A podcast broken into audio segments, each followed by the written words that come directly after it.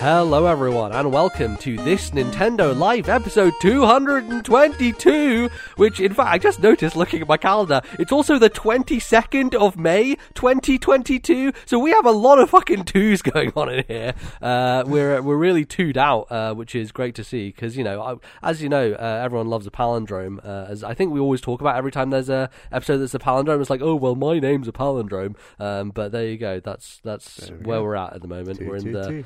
We're just in the twos. We're swimming in twos. Love it. Uh, I don't think I've ever seen a video game review that's a two out of ten. You know, like sometimes you'll get those one out of ten reviews, like when Alex Navarro reviewed like terrible games on GameSpot back in the day. There'd be a bunch of like like Big Rigs is the famous one where I think it got a one out of ten. But like a two out of ten, like how do you decide what a two out of ten video game is? Because if it's that A bad, a lot of two out of fives when it's a five. That's true. point Scale. Yeah, a five point scale is much easier though to get a two on versus a ten point scale where getting a two out of ten. I don't, I don't know that. I'm sure there are two out of ten reviews out there. Um, I'd love to know like what makes a two out of ten review. I don't think I've really ever played, at least to completion, a two out of ten game.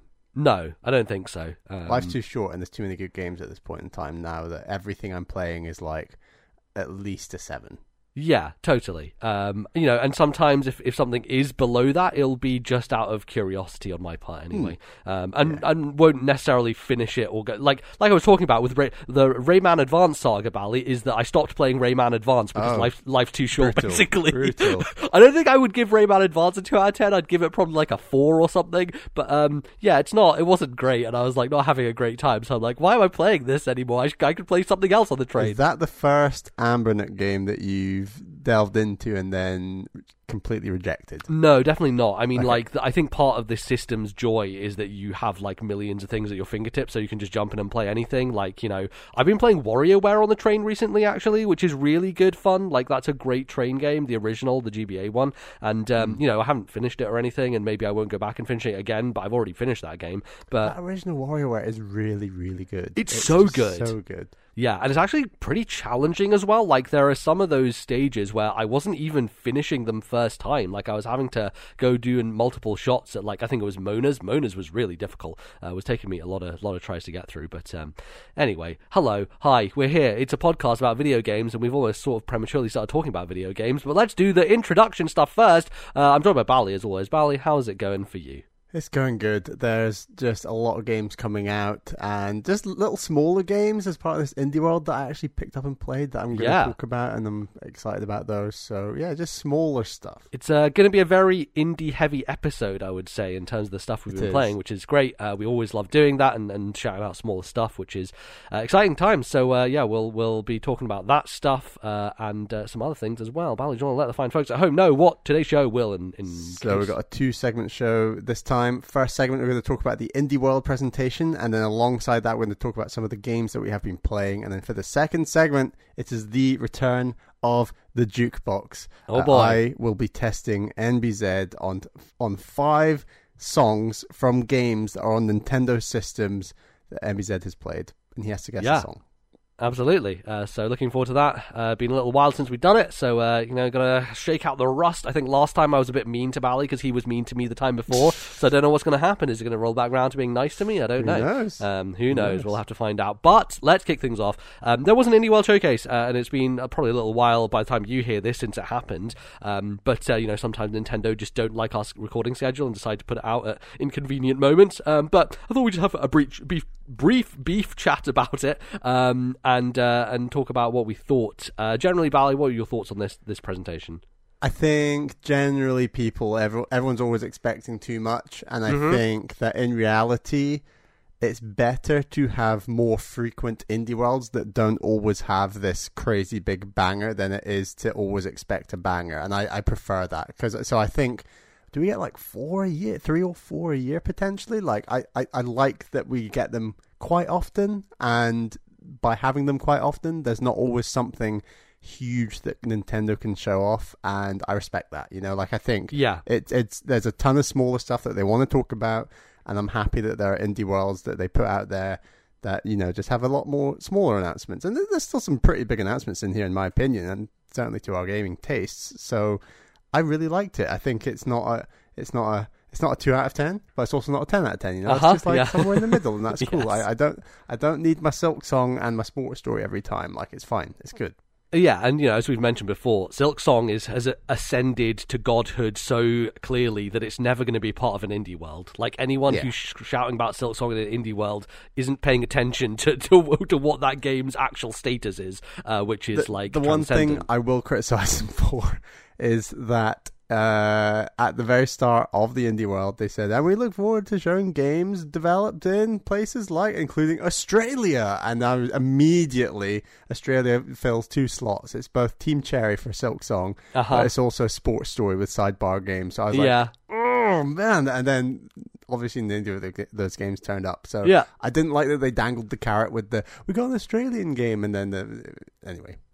Yeah, I mean, this is, we always talk about this, but but this is what happens with uh, indie worlds at this point is that you now have famous indie games that have sequels, and like with all major presentations, the only things people ever ask for are things that they know, right? Which is like, give me the sequel to this thing that I like already, because no one's asking for give me something I've never heard of, because you don't know what you haven't heard of before, right?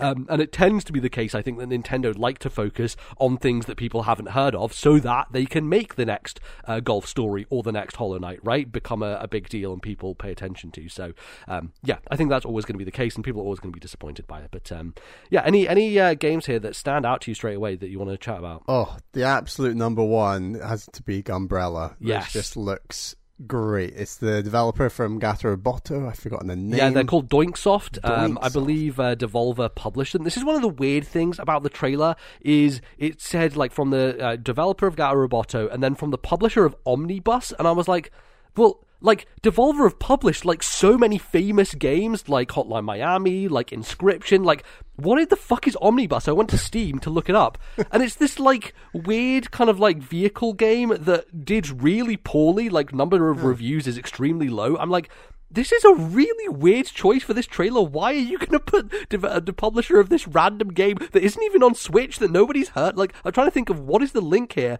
Why is Omnibus the game that you like? Surely inscri- putting inscription in there makes a lot more sense or something like that. But um, I don't know what the choice is. Their Devolver are weird sometimes, so whatever. I don't know. Very weird. Um, but but Gum- Gumbrella just seems like you know that fast act 2D action that you know Gato had, but it's not clear whether it's like level based or Metroidvania or something in between. But it's, what's clear is that it's like you know 2D platforming with an umbrella that can like grind down rails and obviously shoot because it's a gun as well as an umbrella, and that's just a great idea. And mm-hmm. it's got like a slightly darker tone. that is a lot like browns and greys and, and, like in its pixel art um, style, and it just has a lot of great vibes going on, and hopefully like an interesting kind of weird, quirky story. And I'm very excited for it, but I guess the downside is like 2023 does feel like a long time away, but. Who knows when? Could be the start of 2023 will come out. 2023. You know, who knows Yeah, uh, with so that stuff. And I I think think, it looks Gato Roboto came out what a couple of years ago, maybe 2018 or something like that with Gato Roboto. So it's probably been they've probably been working on it for a, a good long Hmm. while now, um, which means I think it's relatively imminent. But who knows? With independent teams, it often takes a little while. Um, yeah, for, for me, this is a, a the strongest standout of the show. Uh, absolutely, uh, very very excited for it. I think this is this is what we in the business call a game with a very strong hook. Um, a hook being something that is uh, that is like very easily identifiable as this kind of new thing that's going to get you in the door, and this this idea of this gun that's also an umbrella that you use for platforming as well as combat stuff is a strong strong hook. It's like the the two kind of terms you have a hook and anchor, right? And an anchor is something that you know that is familiar. It's like oh, it's a side scrolling action game, so like I am inherently interested in those. And the hook of the game is that it's doing like Portal is a great example of a hook, right? Of like uh, you shoot this uh, thing and it opens up to another one, like instantly uh, understandable, instantly recognizable, but different and new from something you've seen before. So this is a. And, uh, and do you think it's more level based or Metroidvania? I, I they didn't say the word Metroidvania in there. Um, I they, they're kind of talking about it as more of an action game. So my thought is, you know, the interesting thing. I actually went to the Steam page to look up the tags to see if that gave an indication of genre, and it said action roguelite. Which uh, so Wow, didn't- you know, maybe didn't get that sense. yeah, I didn't get that sense from the trailer at all. So I don't know if it will have the the roguelike stuff in it, or maybe they're just Yeah. using that tag just for visibility purposes. Because And you know, you know, I'm actually up for either style because I don't know games like Mark of the Ninja or um, what's the other? What's the samurai game? The oh, uh, Katana Zero. Katana Zero. Like they're both very level based, and I thought they were both fantastic games. So like, Yeah. you can often have like a very specifically designed level if you want to do it level based. But equally, Metroidvania could work for that type of game as well. Very Yeah, very and you know they have experience doing that with Gato Roboto, so it would make sense if it was that. Um, But uh, in any case, yeah, that's easily the number one I think for both of us from this presentation. Um, but as we said, uh, a little bit of a shame that it's it's a bit far out because I think in a lot of these indie presentations, the expectation is either oh it's coming out in a couple of weeks or it's going to be like a sh- shadow drop and it's there on the day uh, and it came out right then and there. But uh, that that wasn't the case here. But that's that's totally fine. Um, I would like to talk about Elechead, uh, which is the other one that really stood out to me. Uh, a game that I've actually had my eye on for quite a long time. It came out on Steam last year, um, and uh, Shuhei Yoshida was actually tweeting about this game last year. He was like, "Hey, I'm, I'm playing this game, Elechead. It's real cool." Um, and uh, I was thinking, "Oh, I wonder if because Shuhei's doing a lot of indie work on the PlayStation side, whether he would have talked to the developer." And obviously, like the developer is Japanese, so it makes a lot more sense. Uh, I, w- I wondered if like, that would be a PlayStation initiative, but it seems like Nintendo got to him first and were like, "Hey, uh, we're Nintendo. We make platformers. You also made a cool one, so let's let's do it." Um, and I, I really just like the again a game with a, a really great hook, which is you know you you're this kind of uh, robot character who can create uh, electricity or like causes electricity by touching panels or uh, the sides of areas or walls or those types of things and using them to puzzle platform your way through, um, which is awesome. And the idea that you take your head off and you only have 10 seconds to get back to it, so you can kind of throw it into some area and then do a puzzle, and there's almost a timing based element to it. Um, really, really like that, and it seems like it's a kind of short, sweet little experience that I think would be perfect for Switch because that's, you know, it's one of those things where these these small platformers come out on uh, Steam all the time, and uh, they they don't necessarily do that well. But Switch is a much better home for it, and Elechead seems to be uh, a perfect one there. So. Um, yeah, very very excited for that, and that is coming out summer of this year, so it'll be uh, at at some point. Um, I'm sure dropping, you know, probably around June, July, sometime uh, on the eShop. Uh, yeah, excited for that one. Um, Bally, what about yourself? Uh, I thought Wild Frost looked quite cool. Um, for two reasons alone, alone to be honest. Uh, a, develop, uh, published by Chucklefish, Mhm. but B, it looks like a cool, you know, deck builder. And like Yeah. a Chucklefish deck builder is something that I think would very much be our jam. And it's coming winter this year. Yeah, uh, I I kind of had this one flew over my head when I was watching the presentation. I think maybe it came after something. Maybe it was straight after Gumbrella or, or whatever, and I was like looking at Twitter or, or something like that. But I went back and looked at it, and the the art style is very very nice. Of course, you'd expect from Chucklefish to choose developers with like very crisp pixel art aesthetics, um, and that's certainly what we're getting here. And you know, I've I've enjoyed many a deck builder. Um, really like SteamWorld Quest. Uh, Slay the Spire is obviously just one of the best games ever made. Uh, Monster Train is fantastic. Like I've played quite a few of these style of games at this point. Um, so seeing whatever they bring to it, if they bring a new twist or something along those lines, uh, definitely interested to see see how that does.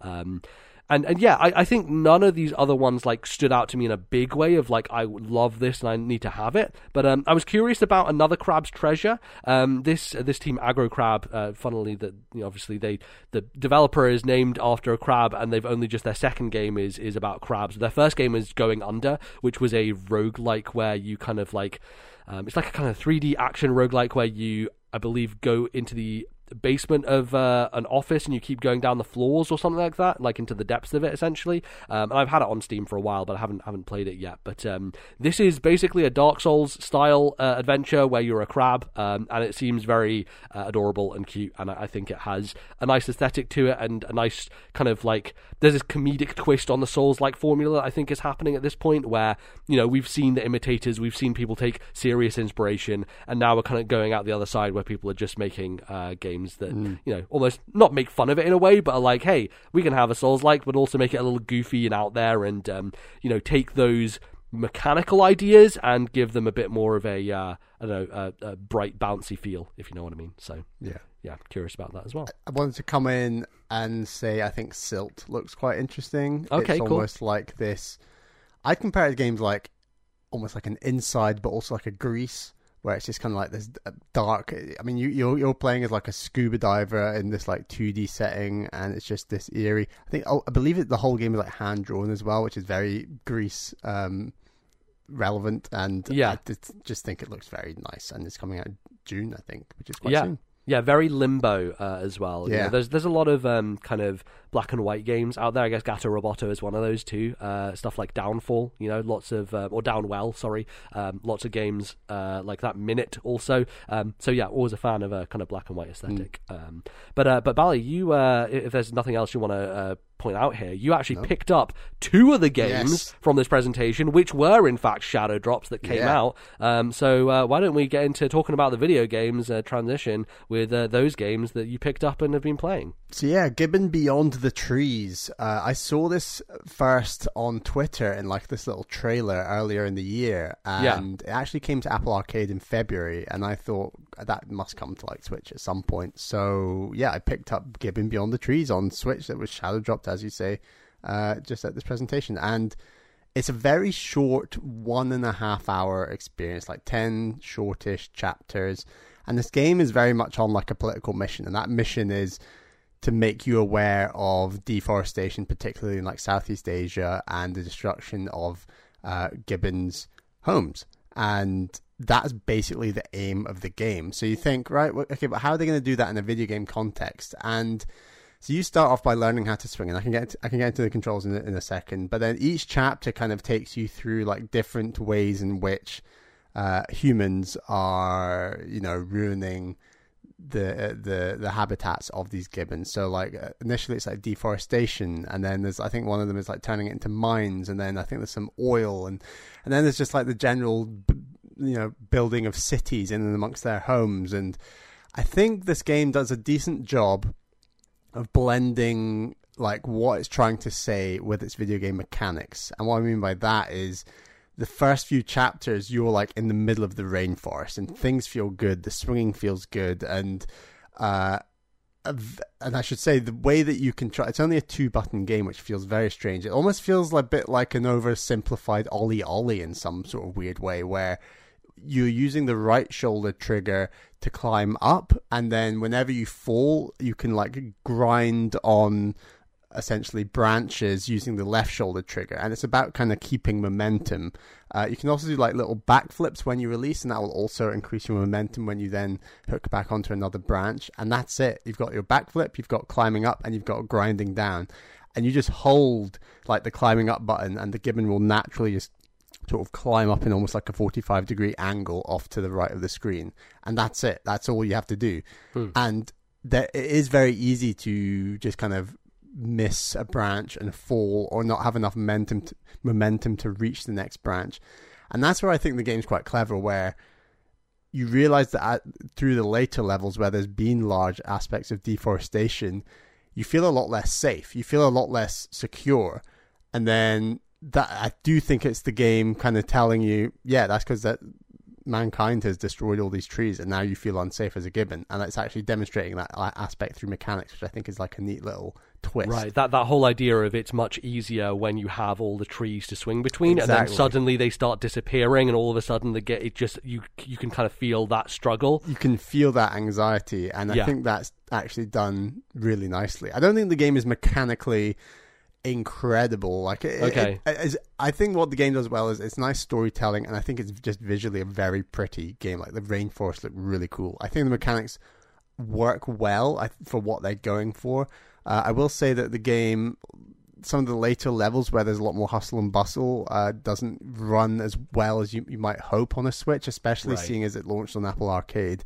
It seems like it really runs better on iOS systems and like iPads and all that. So that's a bit of a shame. It'd be nice if just more games like this could run a bit better on Switch. Um, but I, I mean, I think I paid quite a lot of money. I think it's like eight. It had a quid. launch discount though, didn't it? I think it's eleven pounds, and the, with the launch discount, it's eight pounds, and then with my, um, you know, Gold Switch points, credit, I brought it yeah. down to like six pounds. Um, so I, six pounds for like a solid hour and a half, kind of story-driven experience. I, I really enjoyed it. I think it's a really like I, I really enjoyed the message that it was kind of like making me aware of, Mm. and Um, I like that. I was trying to look up like I, th- I believe the game or the, the developers are linked to like a couple of charities, but I couldn't find exactly how and who they're linked to and how that process like with development kind of worked. So I'd be interested to find out more about that. But like it's definitely if you want that short, I just want to play a game and experience it and come away with a nice feeling. I mean, I say nice feeling. It's a pretty depressing game. I think the game Yeah, doesn't hold yeah. back in getting its message across, which is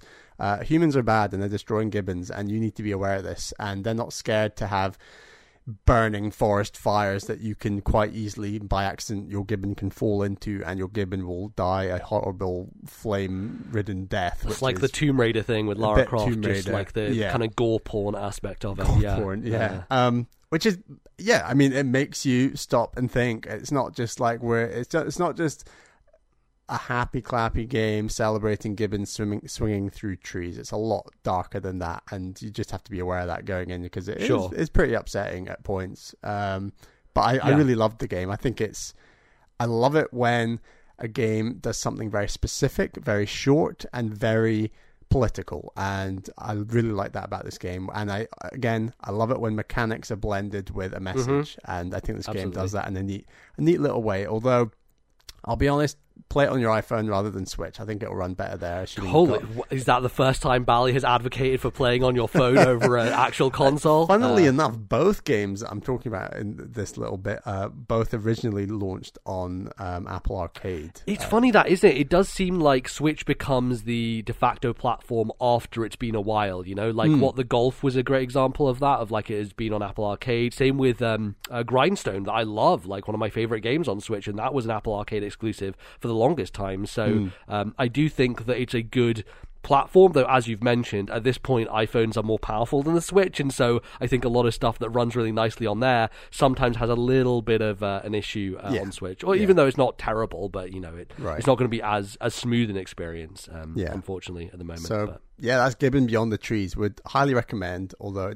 some of those levels don't run the best. And when I say it doesn't run the best, I often just put on like my MBZ hat. I'm not often speaking with my hat because these things very rarely bother me at all. And I thought Yeah. the game was totally playable, but I knew that if MBZ played this, he'd be like, "Oh, what, what is this frame rate? What is it? doing? Oh my god, I, I'm gonna puke this frame. I can't cope." You know that kind of attitude. So I'm just kind of putting my MBZ hat on. I'm sure there's people at home with an MBZ hat when it comes to these frame rates and things. So just making people aware. Oh, yeah for sure for sure So the other game uh, that Shadow dropped and originally launched on Apple Arcade, although I think this was like a, at least a year or two ago, um, is the sequel to that Tube game. It's um, Mini Motorways. Uh, and this game runs a lot better than uh, Gibbon Beyond the Tree. So like this game runs incredibly smoothly on Switch, and that's the weird thing about the Switch, where there's some games that just are really well optimized and run really well, and there's other games that just need that little bit more fine tuning and just don't run quite as well. But um, Mini Motorway, I, I wasn't really aware of this game, but I just saw it in the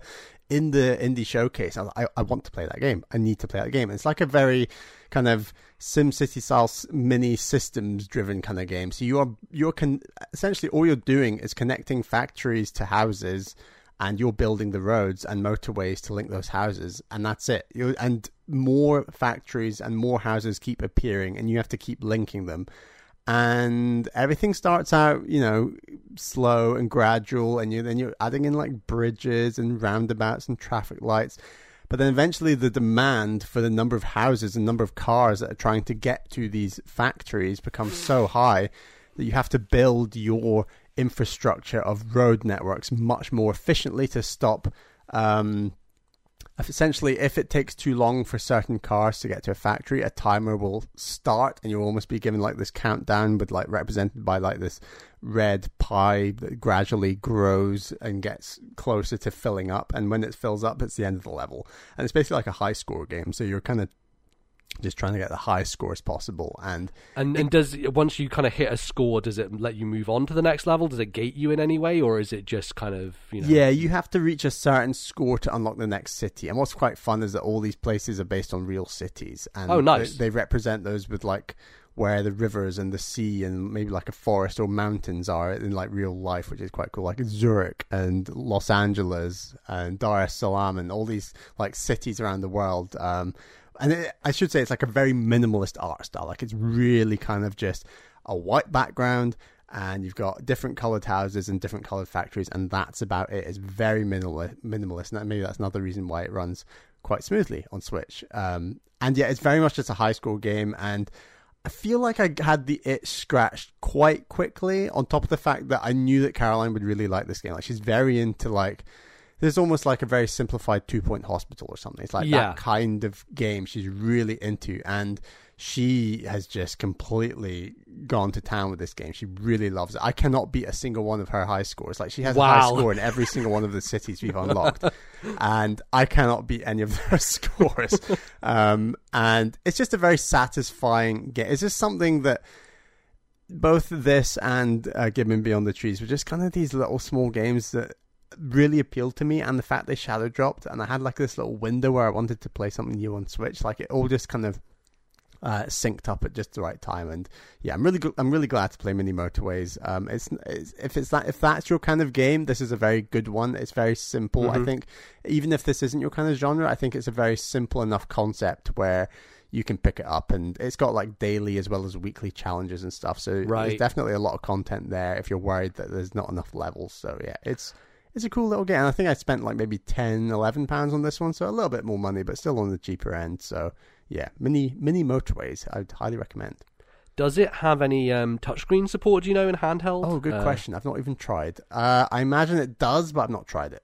Okay, yeah, because it, it seems like the way that I've seen this portrayed, you are kind of creating these roads with your own kind of like curves and like bends to them and everything. Like there's there's a real manipulation. Yeah, you want to be as efficient as you can with the cars because you have a very limited amount of roads. Right. Um, and yeah, you don't want your roads to be. You want them to be bendy enough where it's efficient, but not so bendy that you're making a very clunky road that's going to get clogged. Yeah, I mean the animation seems very like elastic in a way that would seem fun to do on a touch-based device, right? Oh, that yeah. There's some like um, so you can like make a massive motorway from point A to B, and you can just like pull back the um the motorway and like let go, and it'll it'll spring like an elastic rubber Oh, band, love which it. is just a very um unimportant, needless animation, but it's very fun that it's there, kind of thing. yeah, it's Um, that kind of polished thing that just yeah. adds the texture and feel to the game. Yeah, it's a Um, very clean, crisp, polished game, and uh, it's nice that it runs so well on Switch. I don't know if uh, Mini Metro came out on Switch, the original game. It must be. Good uh, question. I don't know either. Yeah.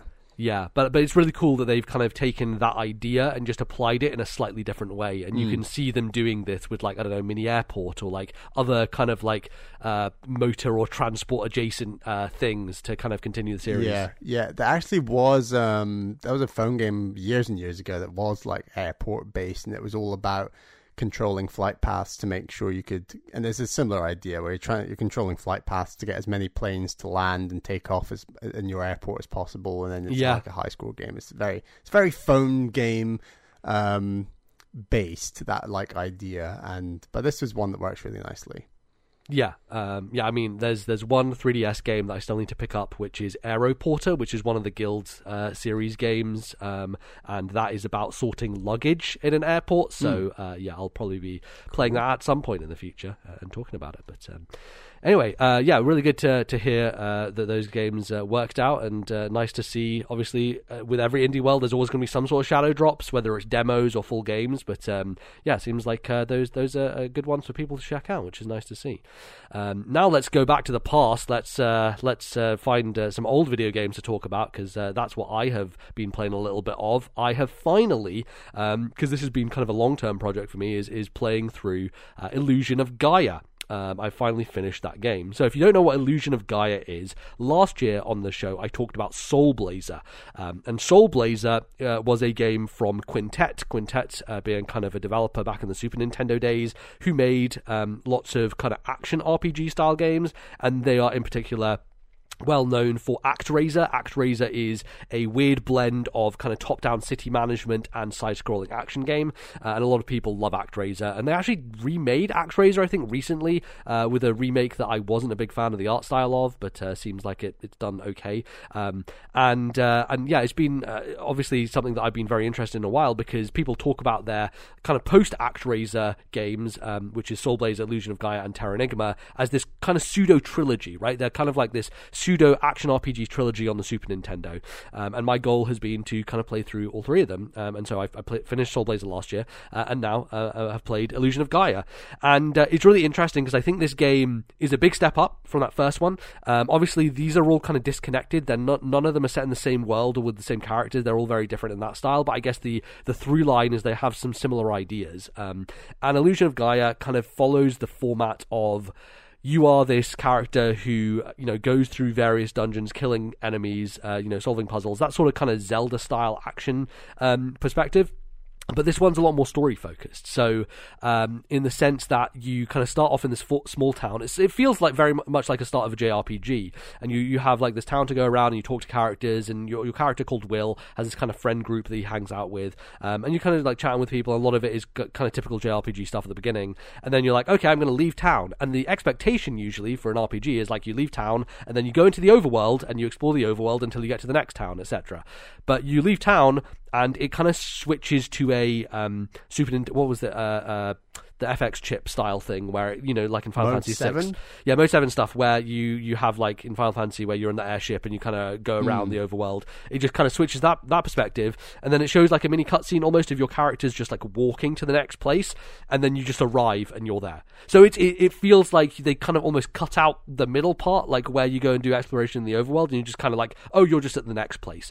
Um, and the weird thing about this world is it this it's kind of this weird mix of fantasy and reality where you're visiting locations like you go to the Incan ruins and you go to uh, the Great Wall of China uh, and Angkor Wat and like these historical like Earth settings, but the world itself is not set up like Earth at all. There's a city you go to that's just called Euro, and it's like, is this is this supposed to be some kind of like amalgamation of Europe in one city? It's a really weird thing, and the the world map doesn't look anything like Earth at all, and it's uh yeah, it's strange how they kind of like blend these actual because like the Great Wall of China is a dungeon. Like you go across the the wall um, and you like go into all these places surrounding it. Um, and yeah, it's it's a really interesting way that they set things up. Um, but in terms of the actual combat, it is somewhat similar, I'll say, to Soul Blazer, and and the ideas are a little bit similar in that. So in that game, you had to defeat every enemy in order to progress. Usually, so you'd have to complete. Um, there, would be enemies, and there'd be these kind of spawn points, these weird spawn points that would keep spawning enemies, and you'd have to defeat every enemy from the spawn point. The spawn point would disappear,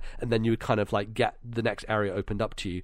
In this game, they have enemies on the screen, but when you look at the map, the map is kind of like it's all black and you see these kind of head icons uh, like dotted about and that tells you like the location of enemies but it doesn't actually show you the space itself. It doesn't it's not like a zelda dungeon map where it shows you what the actual layout looks like. It's just all black and you can just see where the enemies are. So you kind of know where to navigate to based on like their direction. Um, and and it's never it never gets too hard in the navigation stuff. Like later on in the game they do some some stuff which is a little trickier but i actually found like the later dungeons to be even more interesting just because of the way that um, you kind of interconnect with them and kind of you do really have to like learn where things are and places and uh, and you know how to get through all these areas um, but by killing all the enemies, it's not necessary. But what you do gain is additional uh, buffs to your character. So, like, you'll get an attack increase or a defense increase, and these are permanent as you go through the game. So, like, when your HP increases and you get an, another little kind of uh, Zelda heart onto your your uh, your health, it is permanent going forward. So you start off with like four or five, and then by the end of the game, just like you know, um, Link to the Past, you have like 20 because you've got like two full rows at the top. So it, it kind of like takes from zelda in that sense. Um, and it does have this one kind of puzzle element that i thought would be used a bit more where if you hold down the shoulder button will does this kind of spin with his uh, his banner his baton that like attracts objects or like certain statues towards you. So i thought it would be used a lot more in terms of like doing puzzles where you have to move statues onto switches and things like that. But you kind of do it at the beginning of the game and then they basically forget about it. And what I actually realized at the end of the game, I was looking up like a walkthrough afterwards and I was like, oh shit, um, that you can block enemies with that thing, and I never used it to block enemies in the whole game. So like this entire mechanic that's not really explained that well to you um, could have been used to block stuff the whole game, and I didn't realize. And I was like, God damn it, that's that's really annoying because because there are certain bosses in particular that are super fucking challenging, like in a way that is, I, like I think the balance of the game difficulty wise is really good, and then like some of the bosses will come in and be like, no, actually this is impossibly hard, and, and you're just gonna have to use save states to get through it. JRPG difficulty difficulty spike. Yeah, I mean it's it's slightly different in this case because it's more of an action RPG, right? Oh, like with, enough. with with JRPGs, it's it's usually the kind of like I don't know, boss has like seven final forms and like you have to like manage your MP and FP and all that sort of stuff. Whereas this is much more like it's dexterity based, right? So you're Yeah. dodging out of the way. Like it does feel like Link to the Past in that way where I know that we definitely had struggles with certain bosses. Like remember that moth boss in Link to the Past where like the floor is moving like uh, an escalator and there are spikes all over the walls. Like yeah, Link to the Past is hard. And and this game kind of mirrors that. There's one boss in particular, these vampires, these du- dual vampires in the middle of the game who are just like they're assholes. They're really hard to kill, and the game sets it up. So basically, there's this other aspect where when Will enters a save point, um, he can then also transform into a different version basically of himself. He becomes more powerful. He turns into this character called Freedan, and Freedan is this big knight with like long blonde flowing hair and a giant sword. And Freedan is just way more powerful than Will because you know he's not a child with a stick. He's he's a he's a big knight with a sword, so of course he's going to be more powerful. Um, and so you know, when you uh, find him, it's always that relief. Uh, you know, in, in the middle of a dungeon, you're like, "Oh, I can tr- transform into this dude now. Now things are going to be a lot easier because he can hit enemies from a bit further away. Uh, he can do more damage, and generally is a bit more um, beefy, so he can take hits a bit better. Um, but for this vampire boss, the game had set it up so that I was going into the fight as Will, but I could go back. It was just a pain in the ass to go back to the place where I could change back to Freedan.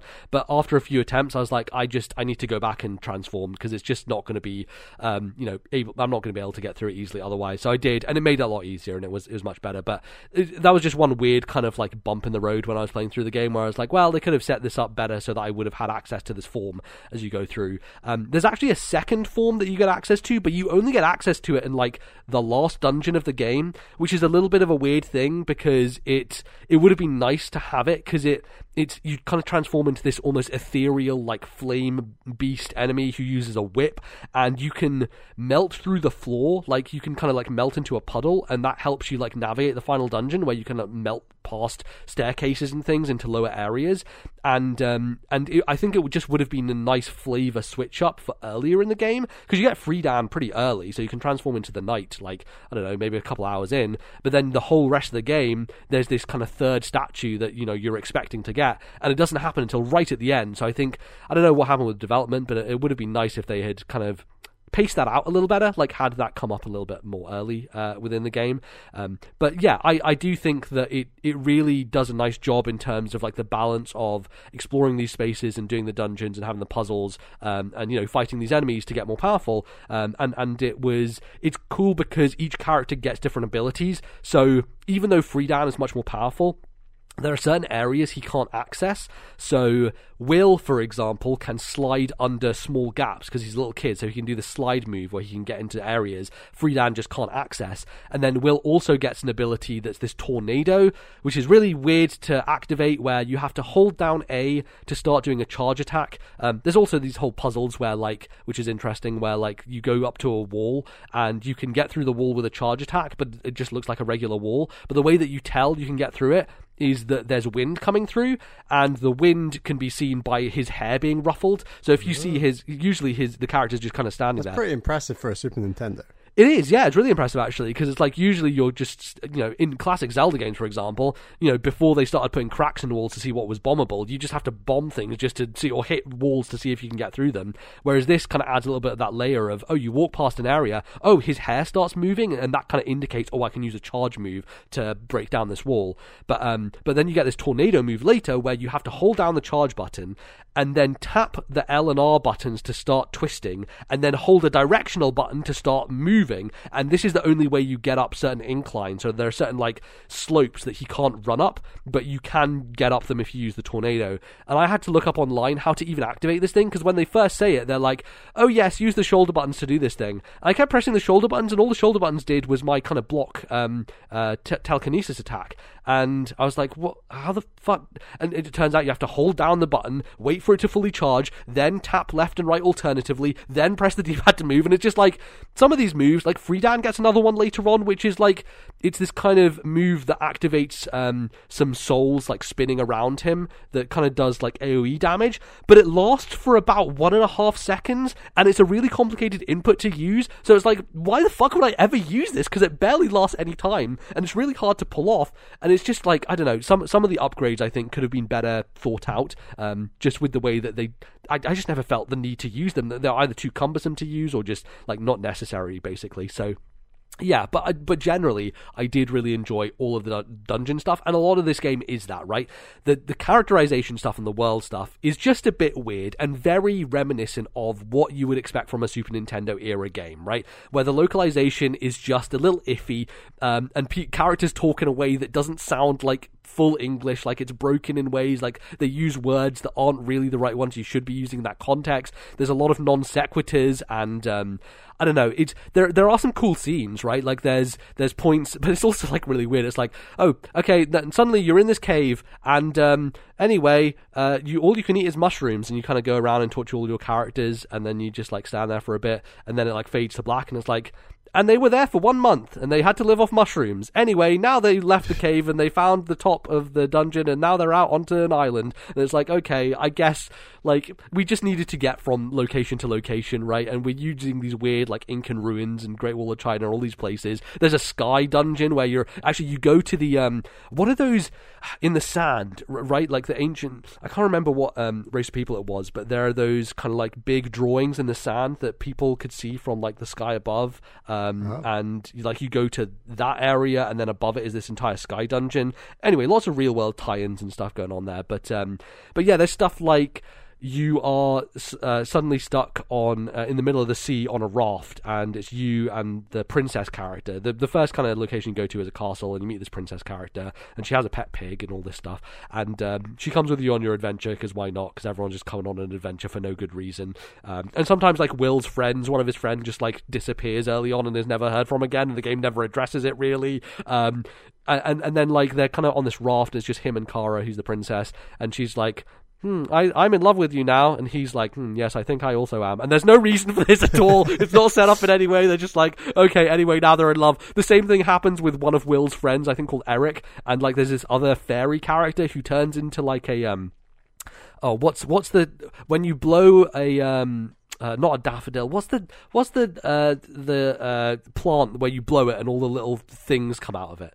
You know what I'm talking about? Oh, like uh, I can say a dandelion. Dandelion. I, I dandelion. dandelion yes. is the yellow one. I think with what we yeah maybe it is a dandelion. I think dandelions are the you know when you're a kid you blow a dandelion all the little little Yeah. bits of the dandelion go. So one of these characters turns into one of those little bits from a dandelion. She's like a magical character. That's never explained Oh, either. okay. Anyway, w- Will's friend just suddenly uh, falls in love with her and and you know that just becomes a thing. It's it's super like it's super weird. There's also stuff about like slave labor and and stuff where they try and like feels like they're trying to say something where there's this character Neil who just wears a hoodie the whole time, but he's also an inventor and he invents an, a plane so that they can fly to the sky dungeon. Um, and then you eventually end up in his hometown, which I think that's Euro is his ho- hometown, and his parents are there, and apparently his parents run this company, um, and this company is just it's never really clear what the company does, but the company is called Rolek with a K, and it feels like it's like trying to be Rolex, like the watchmakers. Um, but it's talking about how they just use slave labor, but it's not actually clear what the company does. All they have is slaves doing stuff, but it's not clear what like the point of the company is. And then you know you're in this house with him, and you're like, okay, I'm just gonna go off to this random place, and you suddenly end up in this place with mush- mushrooms and like branches and it's like this whole weird forest place and you go and find a magical teapot and you bring the teapot back and you give it to his mum and both of his parents just then turn into ghosts and then he's like oh now i realize how much i miss my parents and i'm going to become the next ceo of the company. Like it's just it's just like none of this makes any fucking sense at all. It is such lunacy and like it's clearly i think that there was a through line here in the japanese but i think that at the time the localization just really didn't know what to do with it. So it just ends up in this kind of weird like magical adventure that doesn't make a lot of sense. Um but overall, I will say that as a whole package, uh, in terms of like location variety and the way the mechanics come together, I think this is a much better game than Soul Blazer overall. Much more interesting, um, a much song- stronger sense of place and world and everything. And um, and I really enjoyed it. You know, like it took me a while. I was playing it handheld as well and uh, playing it on the train here and there. It, it was one of those games where I did kind of want to uh, you know, get to a dungeon and then on the train I could play the dungeon because there's no story stuff or dialogue to read while you're doing that stuff. So it breaks it up quite nicely. Where when I'm at home, like I just go through all the story, the town stuff, and then when I'm on the train, play through the dungeon stuff. It was uh, a nice balance to strike, and um, and yeah, I'm very very glad to have played it, and and now I'm set up to play. Terranigma, which is, by all accounts, the best one, and also one of the best Super Nintendo games uh, that a lot of people have said. So that is uh, that's kind of been my goal all along. Is like Terranigma is really the game I wanted to play, but I was really interested in the history of Quintet and, and how they got to this point. And it's really interesting to see how they went from Soul Blazer into Illusion of Gaia. And now I'm thinking that like they're going to take all the lessons learned, go into Terranigma, and this is where they get kind of get their magnum Okay. opus. And the like, stories don't link. No, they're they're all like separate worlds and everything. Right. So so yeah, Terranigma I think is also very different and uh, separate universe, and also probably the longest one. So um, yeah, I'll probably take a little bit of a break, uh, but I will come back and eventually play Illusion. Uh, sorry, Terranigma, having now finished Illusion of Gaia. But yeah, Right. h- highly recommend people uh, check this uh, trilogy out. I really think that they should do a re-release on Switch. Um, I feel like it's going to be it's, none of them are on Switch Online, right? no, none of them are on Switch Online. None of them, I think, were on Virtual Console either, or maybe a couple of them were. But and none of them were also on the SNES Classic. No, uh, but the fascinating thing is like Terranigma only ever came out in the UK. It never came out in America. Um, well, it came out in Europe basically. Terranigma only was released in the in Europe, never in, in the United States. So it's one of those rare cases where like we never got Final Fantasy VI or uh, Chrono Trigger over here, but we got Terranigma for some reason, uh, and that's fascinating. But um, anyway. There you go. That's my uh, Super Nintendo uh, classic RPG niche corner. Bally, back to you for some real Right. video games in the present day. Uh, this is this isn't actually a video game. This is a an, a Switch accessory. Um, so it was my birthday very recently, and Caroline, I asked for this from Caroline, and she thought it was a great idea for a birthday present. So she bought me a Fixture S1. So for those who don't know what a Fixture S1 is, it's a it's basically a chunk of plastic that links your physically links your Pro Switch Pro controller to the Switch screen. Um, and the advantage of this are there's a number of reasons this is this is an advantage. First advantage, uh, it it means that you can use your Pro controller on the go with your Switch screen, um, and it feels a lot more comfortable than holding the Switch. Like I, I, I personally think the Switch is a it's a fairly comfortable system, but I think if you're playing like an action driven game for long periods of time, I don't think it's the most comfortable system. I think the Pro controller is much more comfortable. So you, you gain the benefit of being able to use the Pro controller while you're on the go. I think it also depends on hand size as well, because Yeah. I know that you love the PS5 controller. For me, it's a bit too big, and so Right. I think generally because you have larger hands, you're you find Switch in handheld probably a bit less comfortable Yeah, than yeah. a lot of people. But I guess the other bonus of this, annoyingly, is that like um, it it means that you're reducing your chances of Joy-Con drift by not using your Joy-Cons because you're forcing yourself to use your Pro controller. Ah, yes, get over that problem by not using the thing. You know, thanks Nintendo. Now, when I found out about the Fixture S1, my immediate concern was if it's designed to be on the go, it's basically turning your Switch into something that's a lot less portable and a lot less Yeah. sleek in design. Um, so I was worried that, like, where would I stick this thing, even if I did bring it with me? And I'd only want to use it when I'm playing portable because I don't. I tend to play Switch on my TV when I'm at home. So uh, that's the great thing is that this Fixture S1 also comes with a carrying case. Now the carrying case basically has like it has indents for your Pro controller, and then the whole screen you can basically fold the thing flat where you've got the the Pro controller and then the Fixture S1 in between, folded flat with the screen attached. Uh, and then the whole thing goes into like this protected zip up case, like it's one of those reinforced kind of cases. And I'm not, I don't think it's a sleek. It's not sleek. It's not thin, but it's it is all contained, and you can just chuck that into like a suitcase or your rucksack, and it is all in one thing. And you can immediately unzip it and get it out, and it's ready to go, all pre all pre attached. So like, I think it's actually it's not as portable as a Switch, but I think to get that like comfortable playing on the go with a Pro controller, I think it's absolutely awesome. And I should also say that it connects to the Switch at the on the the points at which the Joy-Con would attach, so on the sides of the Switch. And that means that all the ports, all the the like fan and, and all the airflow is completely exposed. So you can you can connect anything, whether it's headphones, a charger. Like for example, if I was on like an eight hour flight or something, I would bring my um, Anker uh, like chargeable dock, and that could still plug in while I'm playing with using the fixture S1. Like that that port isn't covered up in any way whatsoever. So it's it's really well designed in that sense, and it actually feels really comfortable. It is quite heavy because you are attaching a Pro controller to your Switch screen, but you are able to adjust the screen in a way where you can make sure that the force is at like its optimal angle, as it were. Where you, if your if your wrists are feeling it too much in this angle, you can adjust it so that it's going more like kind of down into your body. Say if you've got it like sitting on your lap and I've not used it for more than like 20 minutes, half an hour just at home, but I am going on a trip to like Loch Lomond at the start of June. So I'm really looking forward to like trying it out and, you know, playing on the go because I think it's a really, really great bit of kit that just kind of makes gaming on the go. It, it, it just looks like it makes you look a bit like a gaming pro, in my opinion. Like it makes you look a bit like, right, this is how you properly pay, play a Switch when you're on the go. So I'm, I'm looking forward to properly trying it out. And I should also say this fixture S2, I believe, came is coming out or has come out this summer.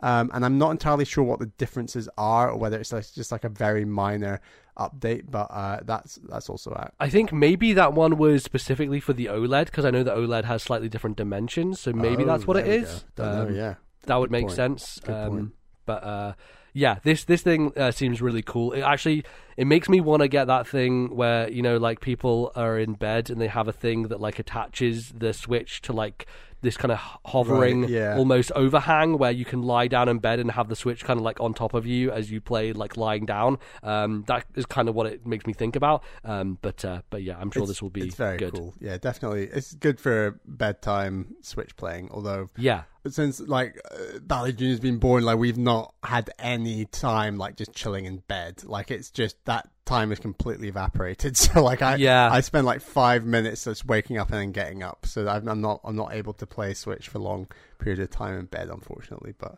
uh, Yeah. those those days are not not with me at the moment. But yeah. That's all right. Uh, they'll come back at some point, I'm sure. Um, but uh, Bally, you've been playing something else that is uh, hopefully going to come to Switch that uh, I talked about Yeah. uh, on a show when you were away. But uh, since then, you have been diving deep into Tunic. Yes. So. Yeah, this has been fun because you've basically been like texting me updates every time you play this game, and it's one of those games where you kind of like have to do that in a way, but also like I think it's a fun way to play the game because it's it is full of secrets, right? As we talked about, like it is a game that is rich with like it doesn't tell you what to do really, and you just kind of have to figure shit out. So yeah. It's it's full of secrets at every level, and I love that about it. Where you know when the game starts, you're expecting like this kind of cutscene, and you're going to be this fox, and this is your journey, and the, first point you have to go to is here, and it's not like that at all. It's very much just go and do your thing, go explore, go go do your do whatever, and you're like, right, okay, I have absolutely no idea where I'm going. I'm just going to run around this overworld. And okay, I picked up a page in this book. Oh, it's mentioning something about like an eastern forest. I guess that's off to the east. I'll go east. Oh, it's it's got like this sign saying like the sword is here. So I guess that might be a sword. And it's, you're just kind of like, that's a very obvious, simple puzzle, and that that represents like the opening of the game. But then it just kind of ramps up from there, where you're unlocking parts of this guidebook that I mean, it's more an instruction manual than it is a guidebook. Mm-hmm. It's very much an instruction manual, and the instruction manual has a ton of information at different points and different layers to kind of like work out. And a lot of the instruction manuals in a different language. So you're forced to kind of like very much reference points and put points together and try try to work out where you're going and how it all connects. And that's all separate to the fact that just mechanically and world design so world design wise it's such a dense well designed zelda world like it is it's not very it's not a particularly large world uh, and you definitely find yourself uh, returning to areas frequently because they're because because these areas have so many layers to them. You very much are returning to areas and find oh, there's actually this thing here that links to this that does this, and as you're piecing it together, it's just this incredible level of satisfaction. And I'm like I'm very particular when it comes to like my very puzzle focused focused games and for like the main game, less so maybe the post game stuff. But for the main game, like this really was exactly my level of kind of like puzzle and working out where to go next. And I felt very satisfied and not having to go to a guide at all, really, and just really working out right the instruction manual suggesting this and working out this. And that's even on top of the fact that I think mechanically, I don't think the combat is immaculate, but I think the combat is very good. Like I think that it's got like this is very stamina focused, which can be tricky because essentially when you run out of stamina, your character takes a hell of a lot of damage. So it's about managing that meter. So I just think it's got all this like all the puzzles aside, I think it's a solid Zelda game. But when you layer in the instruction manual and the puzzles and the secrets of the world, it's an unbelievably impressive. It's like one of the most impressive games I've ever played. Like it yeah. is so incredibly immaculate in the way that it's been designed. And no wonder this game took so long to design. I know it was yeah. made by one guy, but like it is so unbelievably carefully crafted that it just feels like an absolute luxury to play and just to poke around and work out where where are we going, where's next. And there's some really like it's not got an overt story. It's very much a like piece it together kind of what's going on in this world and there's some really impressive areas areas and reveals that I was like wow this is this game is really dark actually like yeah, there's a lot for sure really like oh my god that's what's going on here okay right and then and there's just so many like hooks that just really grab you and I have had such a great time with this game um, I'm kind of in the end game. I can take on the final boss, and, uh, and you've told me that if I take on the final boss, I'll reach the bad ending. But likewise, yeah. I can get the bad ending and then continue to play more game to get the good ending, which is what I plan to do. So it's it's a hell of a game. I am so glad I'm I'm playing this game. It is. I mean, I feel like this game was talked about a lot when it came out, but I feel like it's dropped off a lot, and I really hope more people play this and talk about it because this is like uh, it really is like my jam when it comes to like this type of game. It is so impressive.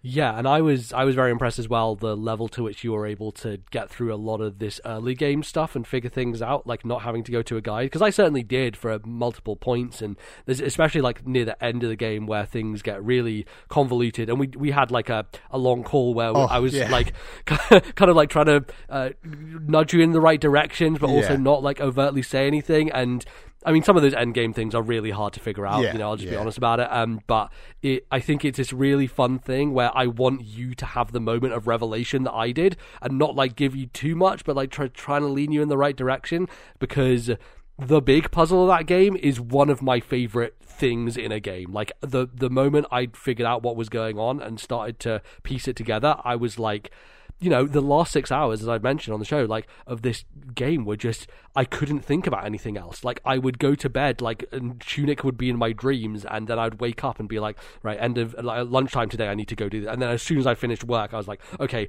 need to get my piece of paper, start scrawling things on here, doing all these fucking end game puzzles that are like true nonsense and like everything that was hidden in plain sight across the entire overworld. Like you had one of those moments where you walked into an area and you looked at something and you were like, "Oh," you know, yeah. like you, you and you're yeah. like, "Oh," and now you're gonna look at the entire world in that same way. Um, and you're almost like the the the puzzles have uh, that a real language to them, like it's a real yes. style, and you realize oh wait that's kind of what they're going for and like i remember messaging you like i think you do this by doing this and you're like mm-hmm okay right and i'm like oh wow it actually worked and yep. Those moments there's a very like unique puzzle to video games. I think this would be very hard to carry out necessarily through like a board game or something else. Like it's a yeah. very like right how does this represent that? And boom here we go. Okay right. And and even on top of all these secrets we've talked about there's even more secrets. And like this game just goes deeper and deeper and deeper. And like i'm sure this is the sort of game that in like 15 years time someone will be like i've discovered the, the final tunic secret because there's just so many layers to like what's going on and how. Yeah i'm waiting for that jacob geller video essay on the last true secret in tunic you know yes, in 10 years exactly, time. Exactly. And um, you know as a secrets game, it's fantastic. As a purely Zelda game, it's it's very very good. But I think once you layer on those secrets on top of the fact that it's a very strong Zelda game, this is like one of the best games in that genre. Like I think I've ever Yeah. played. Like it's it's so good. And I think in the same way that people argue Breath of the Wild revolutionized what 3D Zelda could do. Like, I think this is like the answer to like 2D Zelda. This is like the spiritual successor to kind of a lot of those ideas that the original Zelda went for, where Yeah. it is a lot less handholdy and a lot more, even the more obscure. Like, I struggle more with the obscure puzzles in Zelda than I did with the with some of the obscure stuff in this game. Weirdly, like, I kind of just knew where what to do and where to go next not including the end game stuff because that's much harder, but like the main game stuff, I just kind of got that feel as to what to do and how to do it in this game. You just more so intuit than- it almost. Yeah, and I think that is honestly just down to the design. I think it is so cleverly crafted, and um, you know, it's just it's just chef's kiss for like video game design and care put into like this world because it is just so impeccable. And yeah, I I, I love the size of the world, how it's dense and it's complicated, but it's manageable. It feels like I still have a reference point in my head for like every single area of that game and vaguely how to navigate your way around it. Because there are some areas I would do before I even got the map, and then I'd come back later with the map and find out more stuff. And it's like that satisfaction is quite rare in games these days. Um, and we've not even like mentioned the sheer awesomeness of the, the art style of the instruction book itself. Just as a piece of art, I think it is just a very well designed book. And the like the sound design, the flipping through pages and stuff, like it feels like a real instruction manual. Like it's just so nicely done. Um, But also, you can zoom in and see the texture on the pages, Oh, yeah. as well as like the biro pen in which the person who has Yes. previously owned this has Yeah. written into it, and it feels like they legit went in there and just drew it on with a pen. Yeah, know? It's it's a really really special game, and I think if you're someone who really enjoys 2D Zelda and especially the kind of trickier puzzle aspects of 2D Zelda, like this is maybe the best game in that genre ever, and that's awesome to see. So yeah, I'm I'm looking forward Yeah. to finishing some more of the secrets, and I can maybe talk about them vaguely next time. I've still got this Mhm. final boss to beat my head against and get through, but uh, yeah, I, Yeah. Can, I can check in next time. But yeah, Tunic, Awesome. my goodness, what a game! Fantastic. Uh, well, yeah, let's close things out with one last game uh, that uh, I think has very cool puzzles as well, but maybe doesn't quite stick the landing uh, by the end of the game. Uh, and that is Toodee and Topdee. Um, and this game is Best name ever. it's really cool. Uh, it is a the concept behind this was just as soon as I saw it, I was like, "That's an awesome idea for a game." Uh, the idea is that you play these two characters, and you can actually play in co-op as well, where one person plays one character and one person plays the other. Um, and I don't know how that affects like puzzle solving and things like that, but um, you play as a character who lives in a 2D land, which means like Mario, side scrolling, jumping, all that sort of stuff. And you have a character called Topdee who lives in a kind of more Link to the Past Zelda style top down uh, world where he can move uh, all, all across the overworld, like in, you know, mo- moving, uh, you know, uh, isometrically, let's say. Um, and each character has their own abilities. So Toodee is able to uh, jump on top of objects uh, and get to places by doing platforming, whereas Topdee is able to move around anywhere. Um, so you know when when Toodee is like on the ground, he can only jump a certain height. Topdee can like walk on the ceiling basically because he can just quite difficult to describe in a podcast, but just look up a quick Yes. trailer and you'll, you'll get it immediately. Exactly, yes. So he's able to kind of walk around the whole space. Uh, and all of these are basically one screen puzzles where you'll see the screen and you'll have both characters on screen and you can switch between them basically. So Topdee can, for example, here's a great example of a puzzle early on is Toodee needs to get up to the end point where you kind of warp out the level, but it's high up on a platform, and the only way to get there is this block that he can jump on, but the block isn't high up, high up enough for him to jump off of it to get to the platform. So what you do is you jump onto the platform, you switch to the other character, um, and you move the block. Actually, first of all, what you do is you jump onto the block, then you start jumping as as Toodee, and then in the middle of your jump, you switch over, and then the other character, Topdee, comes, picks up that block, moves it to underneath where you're going to land, and then you switch back and you land on top of it. And it's just such a cool idea of this this kind of like pausing thing where like you'll be mid jump, but the other character will be able to pick up an object and put it underneath you so that you can complete that. Um, it's it's an awesome concept, and I think it does it really smartly for the first three worlds or so. So the first three worlds you go through, and you'll have lots of different puzzle elements. Um, one of my favorite ones is there are these pigs, and the pigs kind of like move back and forth on platforms. But as soon as you switch to Topdee, they can move anywhere as well. So they just start chasing after him. And so an early puzzle with this is that you need to get across to this area, but there's a pig like on a platform, and you're going to die as Toodee if you go there. So what you do is you switch to Topdee and you bait the pig so that it's almost over the top of a spike pit, and then you switch back to Toodee, and this pig is now in free fall and just falls onto the spike pit and dies, right? So it's this really clever manipulation of elements in these two dimensions in order to progress and make things happen. Um, and I think for me, this this game kind of really crystallized what works in puzzle games and what doesn't, because I think the the smartest thing that puzzle games can do is once as a player you have figured out what to do the execution of it shouldn't be the tricky part, right? Like, so as soon as you figure out, okay, I need to do this in order to cause this to happen, therefore I can get through this area. The execution for me always has to be easy and understandable and not give you any friction. And I think that's sometimes where this game uh, fumbles is that you get to situations where you kind of have to be precise with the platforming and very specific with the way you move. Um, and that's where I find it's tricky because you'll know exactly what you have to do, but actually executing it becomes the hard part. And then when you mess it up, you have to reset everything. And that's the other aspect of puzzle games I think could be refined. Like if you if you have a game where there's a lot of setup involved and you need to like do all these certain things, the the very feeling of setting all that stuff up, taking a long time to do it because it's a puzzle game, it's methodical, and then messing up one step of it and having to go all the way back to the beginning, it's really demoralizing, right? Because you know what to do, you've had to spend so much time setting it all up, so that going back to the beginning, you just have to spend all that time setting up again. You know what to do, you know how to do this, mm. but if you mess up the execution at the last moment, that's where it falters, right? And that's where it becomes a real frustration. And when you get to the fourth world of this game, not only does it really really ramp up the difficulty of the puzzles in a case of like making it really hard to figure them out. But also, once you figure them out, it's like, well, this just feels. It almost feels like it's not as polished or like I'm not doing this in the exact right way because it almost feels like I'm kind of fudging it to get this thing to happen.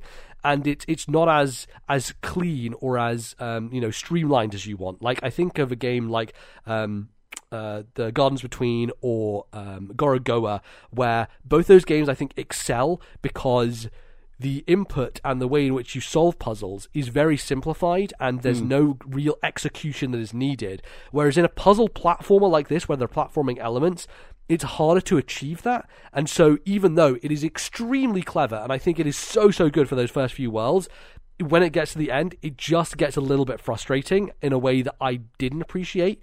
But what I will say is that the game has a lot of accessibility options, which means you can go in there, you can change it so that you don't die in one hit, which is, is the base default is you die in one hit basically with any, with any character. You can change it to have uh, infinite health. You can make it so that when you're playing as Toodee, you can infinite jump. So if you're getting frustrated with a timing based part of a puzzle, you can just infinite jump your way up to get something. Um, there's lots of lots of things in there just to make it so that if you wanna if you know what to do but it's frustrating to do it you can just kind of bypass it which is really nice but i think like ultimately they should have designed the puzzle a little bit better instead of forcing me to resort to that you know? Um, that's that's kind of where i come down on it. Um, but it is nice that it has that option and it means that you can kind of get through it if, if you do, if you have those issues.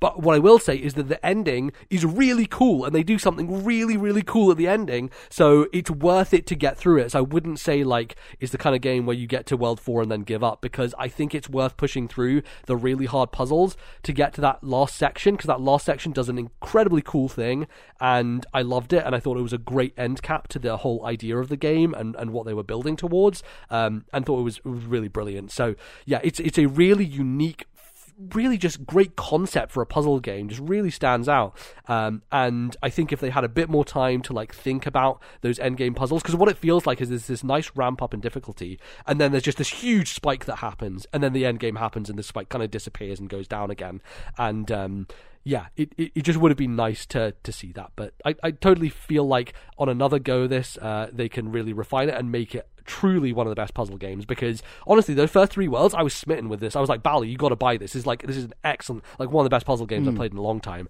And um, yeah, it's unfortunate it kind of like fumbles at the end, but um, yeah, I do still think this is really worth picking up and playing. Um, and you can get it on Switch. Uh, I had played it on Steam. I actually got a review code for it. Um, so so yeah, uh, uh, you should check out Toodee. And Topdee. When did it come out? Uh, it came out, I think, end of last year, or like maybe a kind of Septemberish sometime last year. Uh, but it's available on Switch now, and, and, that's a great place to play it. A great platform, of course. So cool. do give it a go. Uh, and yeah, as Bally said, look up a video for it because I think that does a better job of illustrating what's going on a lot better than I can in, in words on a podcast. So there you go. All right, well, that is going to close us out for this part of the show. We'll be back after the break to return to the jukebox. See you in a bit.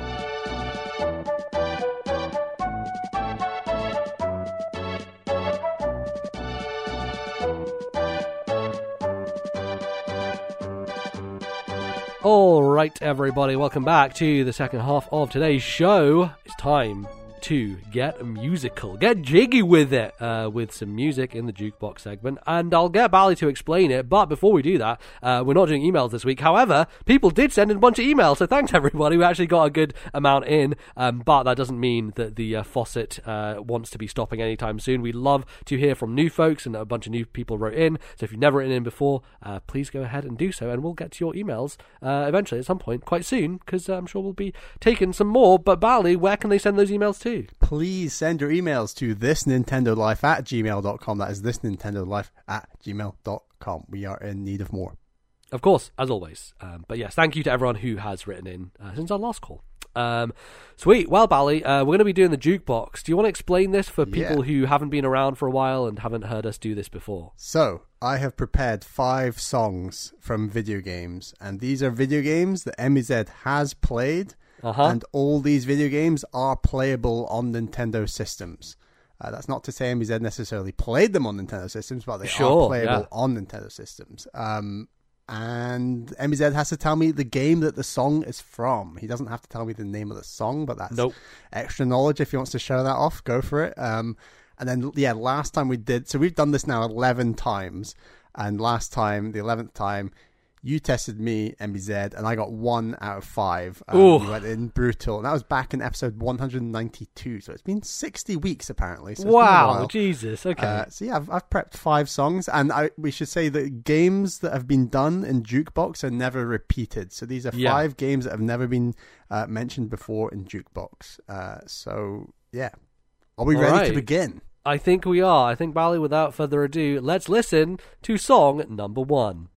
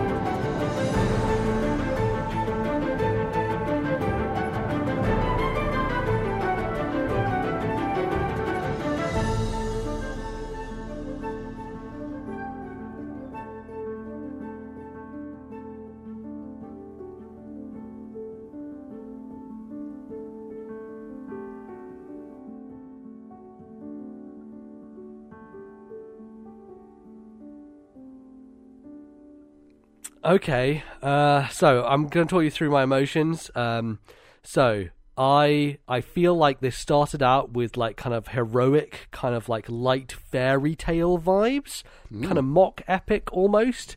Um, and I was like, okay, this has to be some kind of like Zelda adjacent game. I was thinking, okay, could it be Hyper Light Drifter? But Hyper Light Drifter is a bit darker in tone, doesn't have quite as many of those vibes going on. Then I thought it's kind of like painterly almost. I was like, ah, I know what this is. This is Gris, and I was I was ready to tell you that's what it is. But in the meantime, while I was listening, I looked up the uh, the list of games we used, and I realised that you already used Gris on me last time. So now I'm like, oh shit! Okay, I need to come up with another okay. uh, option here. Um, because I don't think it's that. It does feel like it is a indie game. It feels like a Switch indie um, that has a kind of uh, kind of whimsy to it almost. And I'm trying to think like what has there been that we played that I think is kind of whimsical that has that vibe to it, but um, I think I think works. And the thing that just came to my brain was The Wild at Heart, which is a Pikmin style game, indie game that's really cool that we played last year, um, and has that kind of foresty vibe to it. Like there are moments where it gets dark and, and things like that, and I can't really remember the music of it that well, but that felt to me like the kind of almost light springiness that you get from that type of thing. Um, uh, any other guess? I'm not really sure. Like, there's definitely my, my I really do feel like this is a Switch indie. That's kind of what my my gut feeling is. Um, so I'm just gonna say it. I'm gonna go ahead and say that this is the Wild at Heart, and it might be wrong, but I'm just gonna throw it out as a guess. Okay, is that your final answer? Yes, is my final answer. That is incorrect. Damn it. I like your logic. Okay. Um, this is Spiritfarer. Oh, of course it is. Uh, yes. It's the Thunder Oh, Harvest. So Yeah. yeah, when so you like harvest thunder in that game, and it's like its own little mini game. And the mini game's fine, like you're platforming around. But I think the best part of the mini game is this song, where it's just like this thematic, and the lightning storm comes, and the rain, and it, I think the fact that there wasn't any lightning sound that would have got, Ah. obviously given it to me. But I think if I'd heard that, that would have really centered me Yeah. in like because when you hear this song, that is very clearly like alongside it is that noise. You know. Yeah. Spiritfarer just has an unbelievably good soundtrack. I think it is something not talked about enough is just the strength of indie soundtracks, especially in like the last seven years. It is just phenomenal some of the songs in these games and I thought Spiritfarer was just an incredible game, but reinforced by an incredible soundtrack. Yeah, there's definitely songs from it that I think are very memorable. I wouldn't say this is one that I would immediately. Obviously, I didn't identify it, so that's clearly the case. But um, there's a lot because you are spending so much time on the boat, just going between places. There's a lot of like kind of low vibesy, kind of like chill style music going on often, um, and it's really great for the feel of the game. But I wouldn't say like I would listen to it outside unless I was like you know writing or something or wanted something in the background that was chill and calming. I wouldn't say it's like identifiable um, as much so as, as some other things out there, but I think the uh, the style is actually quite recognizable. As soon as you said it, I was like, ah, of course, that's the real style of most of this soundtrack. A lot of flute Um, in that game, like a lot. Yes. Like you really notice it. Yeah, I mean, I was along the similar lines with the Switch Indie, and that was correct. Uh, it was just I think Wild at Heart was a very good guess, actually. Yes. I think, yeah, that, th- th- definitely a lot of flute in that game as well. there's a lot of kind of similar vibes going on there as well. Um, you know, I think both games deal with dark topics and dark subjects, obviously, um, and there are kind of moments of melancholy there. But this one is more like not completely heroic, but like has that kind of optimistic bent to it. You know, like you're achieving something, and um, yeah, I, uh, I, I mean, I adore Spiritfarer. I do think it has a, a really great soundtrack. Um, but it's a good pick because it's not one that I would instantly recognize. But as soon as you say it, I'm like, ah, yes, yeah, that that makes a lot of sense. And um, yeah, I believe uh, they added a bunch of stuff to that game, didn't they? They did some DLC, like characters and things. So uh, it might be one to go back to. DLC And on Game Pass. I don't. I think it might be actually because it's free. I believe it was all Ah, free yeah. DLC, so it's free DLC update. So yeah. cool. MBZ, are you ready for song number two? let's do it.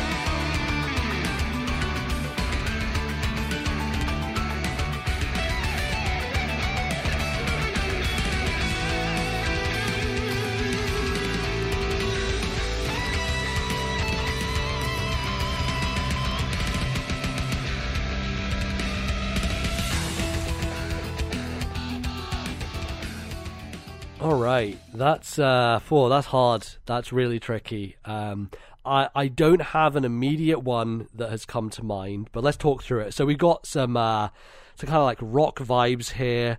Um, there's like kind of a little bit of metal in there. Like it feels like something kind of Mega Man esque adjacent. Like I could see it being a kind of side scrolling platformer um, that that has that kind of vibe to it, but something more modern than that.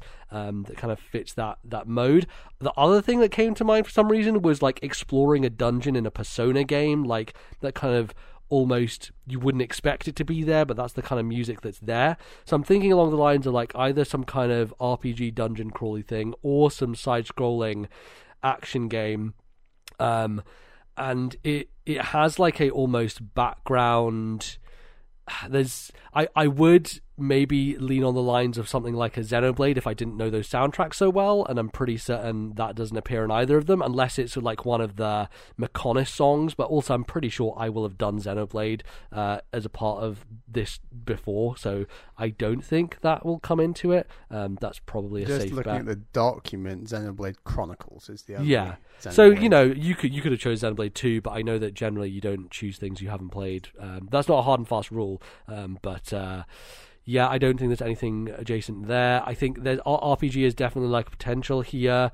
Um, there's I guess like something like Shin Megami, um, the Tokyo Mirage Sessions game, like almost maybe has that feel to it. Maybe that's the vibe I'm getting because like going through a dungeon like that.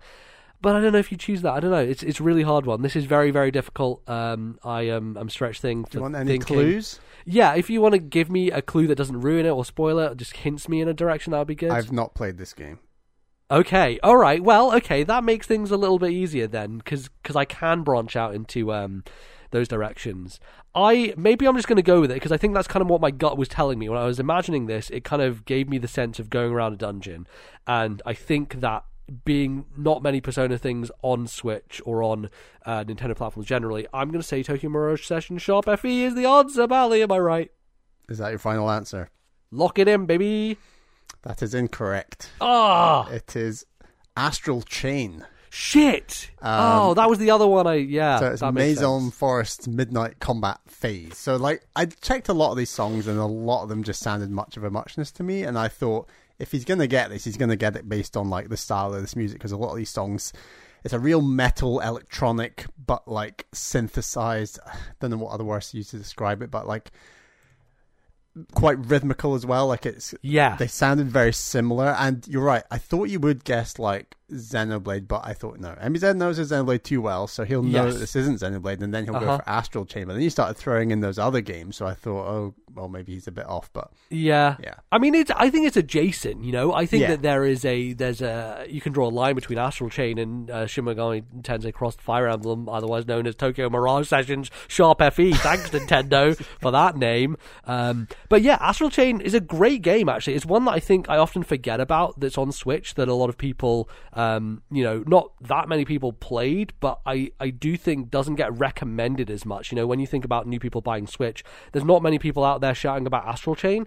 And honestly, like one of the great things about this game is how good it looks. Uh, just generally on the system, but also how good it looks handheld. I have really good memories of playing this on the plane over to America when we went to Ali T's wedding, and uh, you know having my power uh, bank plugged in and just playing with the Pro controller. Victor S1 would have been good for that uh, flight for certain. Um, but yeah, I I really enjoyed this game and think it has a lot of cool elements to it, um, like just the world and the setting and the character design did all that sort of stuff. okay? Will it ever get a sequel?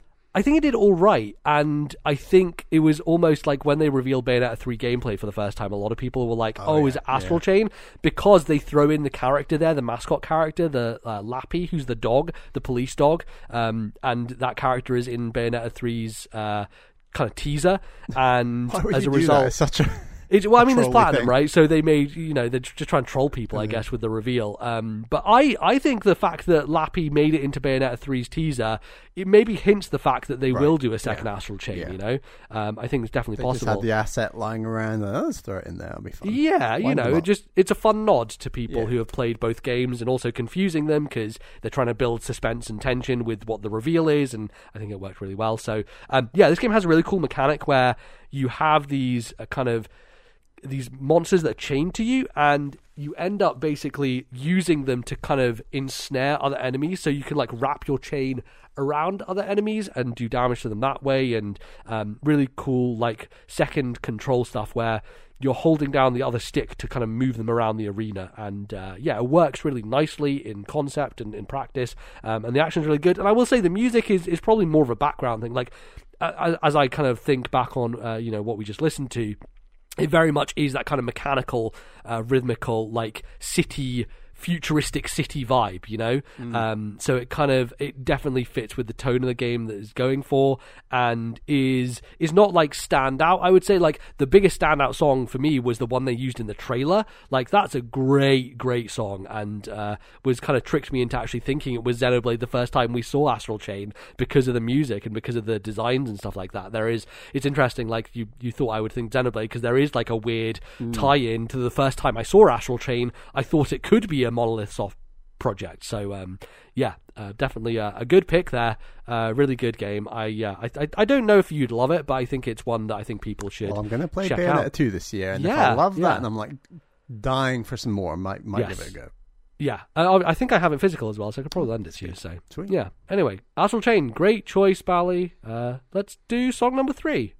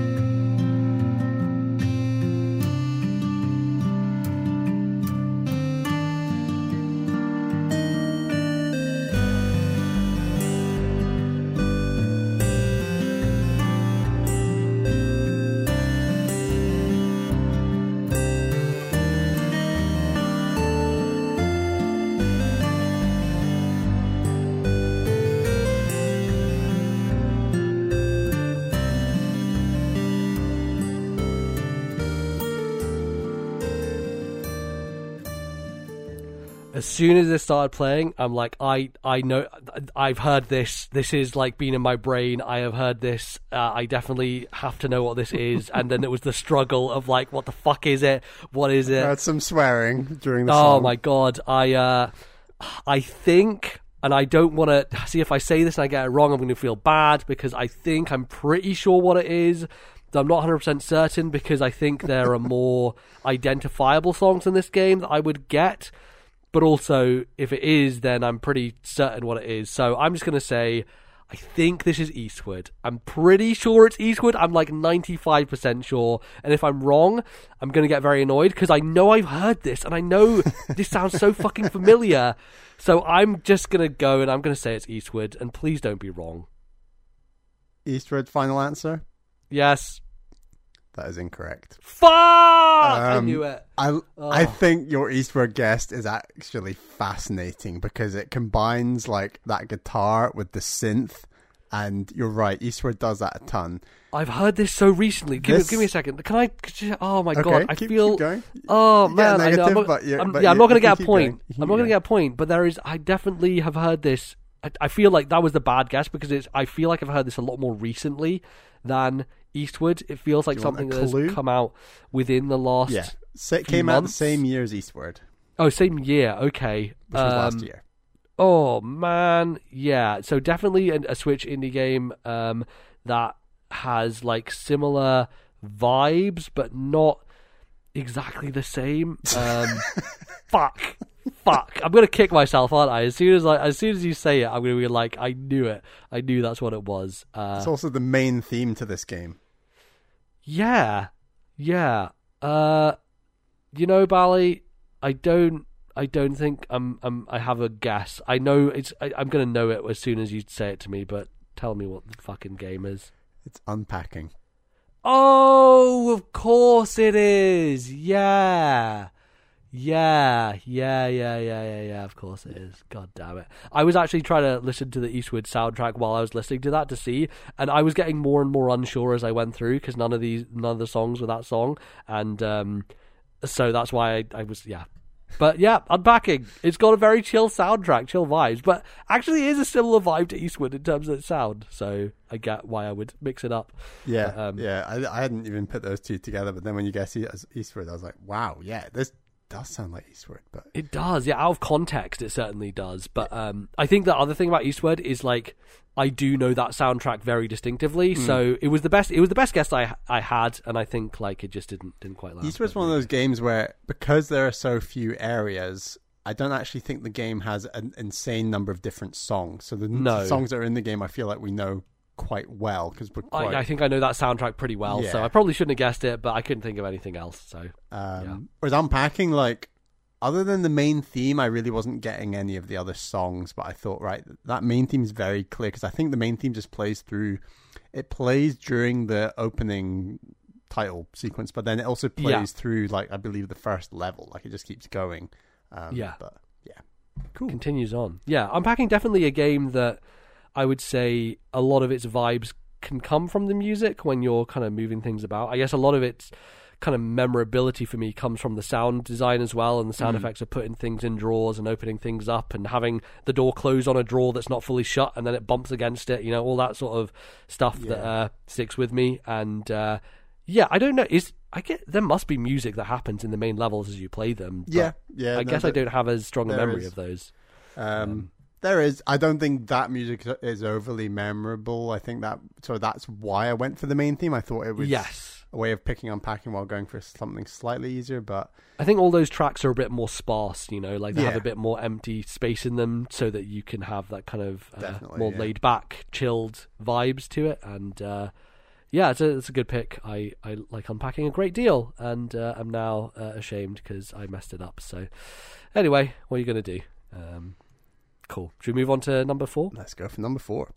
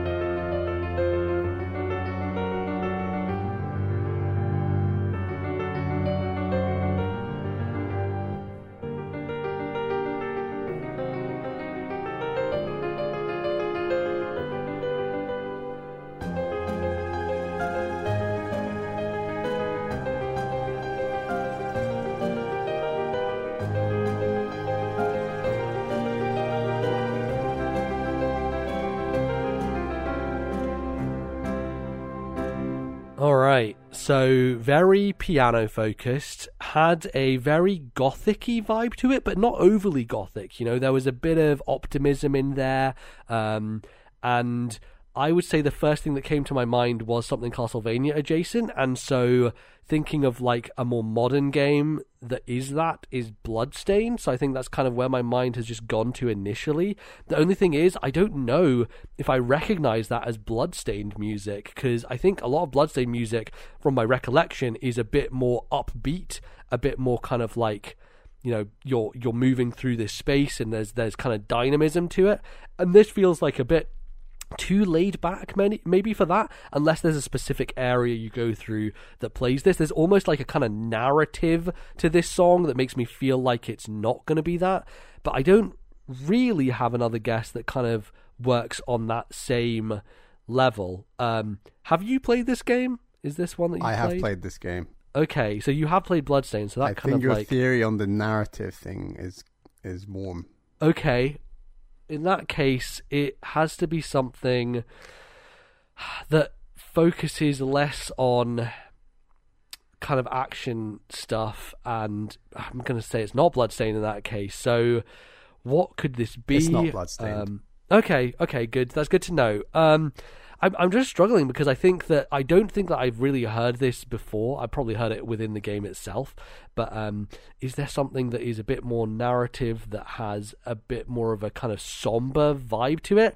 The only thing that's coming to mind right now is If Found that we recently played. Um, that is quite recent, uh, and I, I don't recognize that as the style of music from If Found. If Found has like sli- slightly different vibe to it. This this happens at a narrative moment, and when it happens, personally made me feel quite sad. It's like a twist, Okay. and it makes you go like, "Oh God, okay, right," and oh then boy. this song ensues. Oh man, okay. Um, I I think it has to be some kind of more modern game in that case, uh, and I I'm just really at a loss to what it could be. I think we've used stuff like Celeste in the past, and I don't think it, it works there. I don't think it fits the style of Lena Raine's music either. Um, yeah, this is uh, this is this is very tricky um, to kind of work my head around. Uh, I also want to say this is my favorite song out of these five. oh, really? Okay. I think I, I really think this is a really good song. that's interesting because I don't, I just don't recall that I've ever heard this before.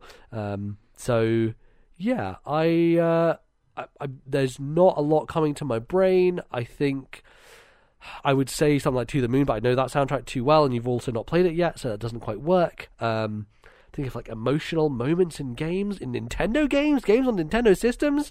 It has to be some sort of uh, uh, indie thing out there. I mean, I found it an emotional moment. You might have just been like, Oh. yeah, yeah, whatever. Yeah, yeah. You know how I, I am. I just skip, uh, Yeah. you know, uh, text and dialogue all the time within games. Um, so I really don't have much of a clue. Let's pick something out of the bag. Uh, Death's Door.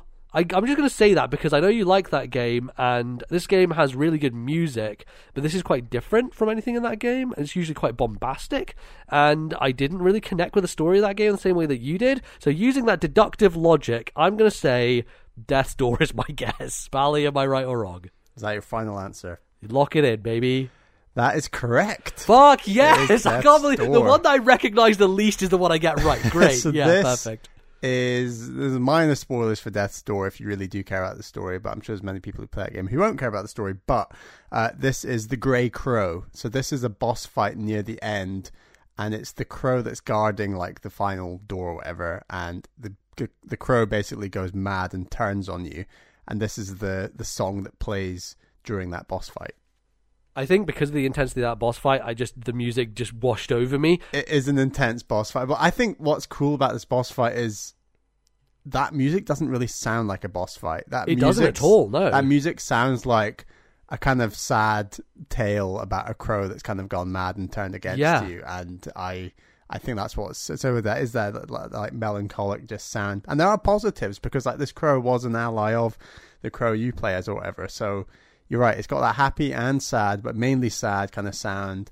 and just like this crazy nice like just piano all the way up and down. It's I I love it. I think it's so good. I think it works really well with the stark black and white of that arena. Yes. Like it is this pure white space with Yeah. nothing else in it, Really and the, cool. the the the black kind of like outline of yourself as this tiny crow, and the huge enormous one that's attacking you is a um, it's very distinctive visually, um, and I think that's what is most memorable to me about it. Less so the music, I think, just because the intensity of the fight. Um, but I think actually thinking about it now, like the contrast of that is really nice. You know, Yeah. like having such an intense fight with such a melancholic kind of track over the top of it. Um, yeah, it's pretty iconic. It's, it's it's probably one of the best moments of that game. Like for me, the boss fights were the best part of Death's Door, like Yeah. bar none. It was really excellent stuff. And I think the the music in Death's Door is actually incredible. Like I think it's a very Yes. impressive soundtrack. Again, There's one song that you could have played that I would have instantly got it, which is where you you drop into those areas where Avarice. Yeah, I wanted to use that, but I was like, that's way too easy. Then I found this song. Oh, so I would have instantly like I would have got it on note one. Yeah. You know, like Heardle that everyone's doing now, now, which is the audio version of Wordle.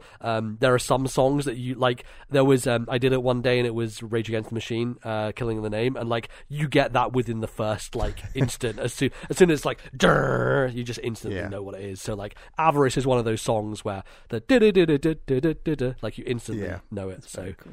Um, yeah, Death's Door. Well, there you go. Well, this is the thing, Bally. Uh, this game really just comes down to uh, to logic as opposed to raw emotion because my emotions have gotten in the way of me getting these right, whereas my logic has proved out. Yeah, the hefty few clues in there. There we go. That's what you need. Yeah, I did. I did. The clues did help. I will say. so there you go. Um, cool. Well, let's do the last one. Let's move on to song number five.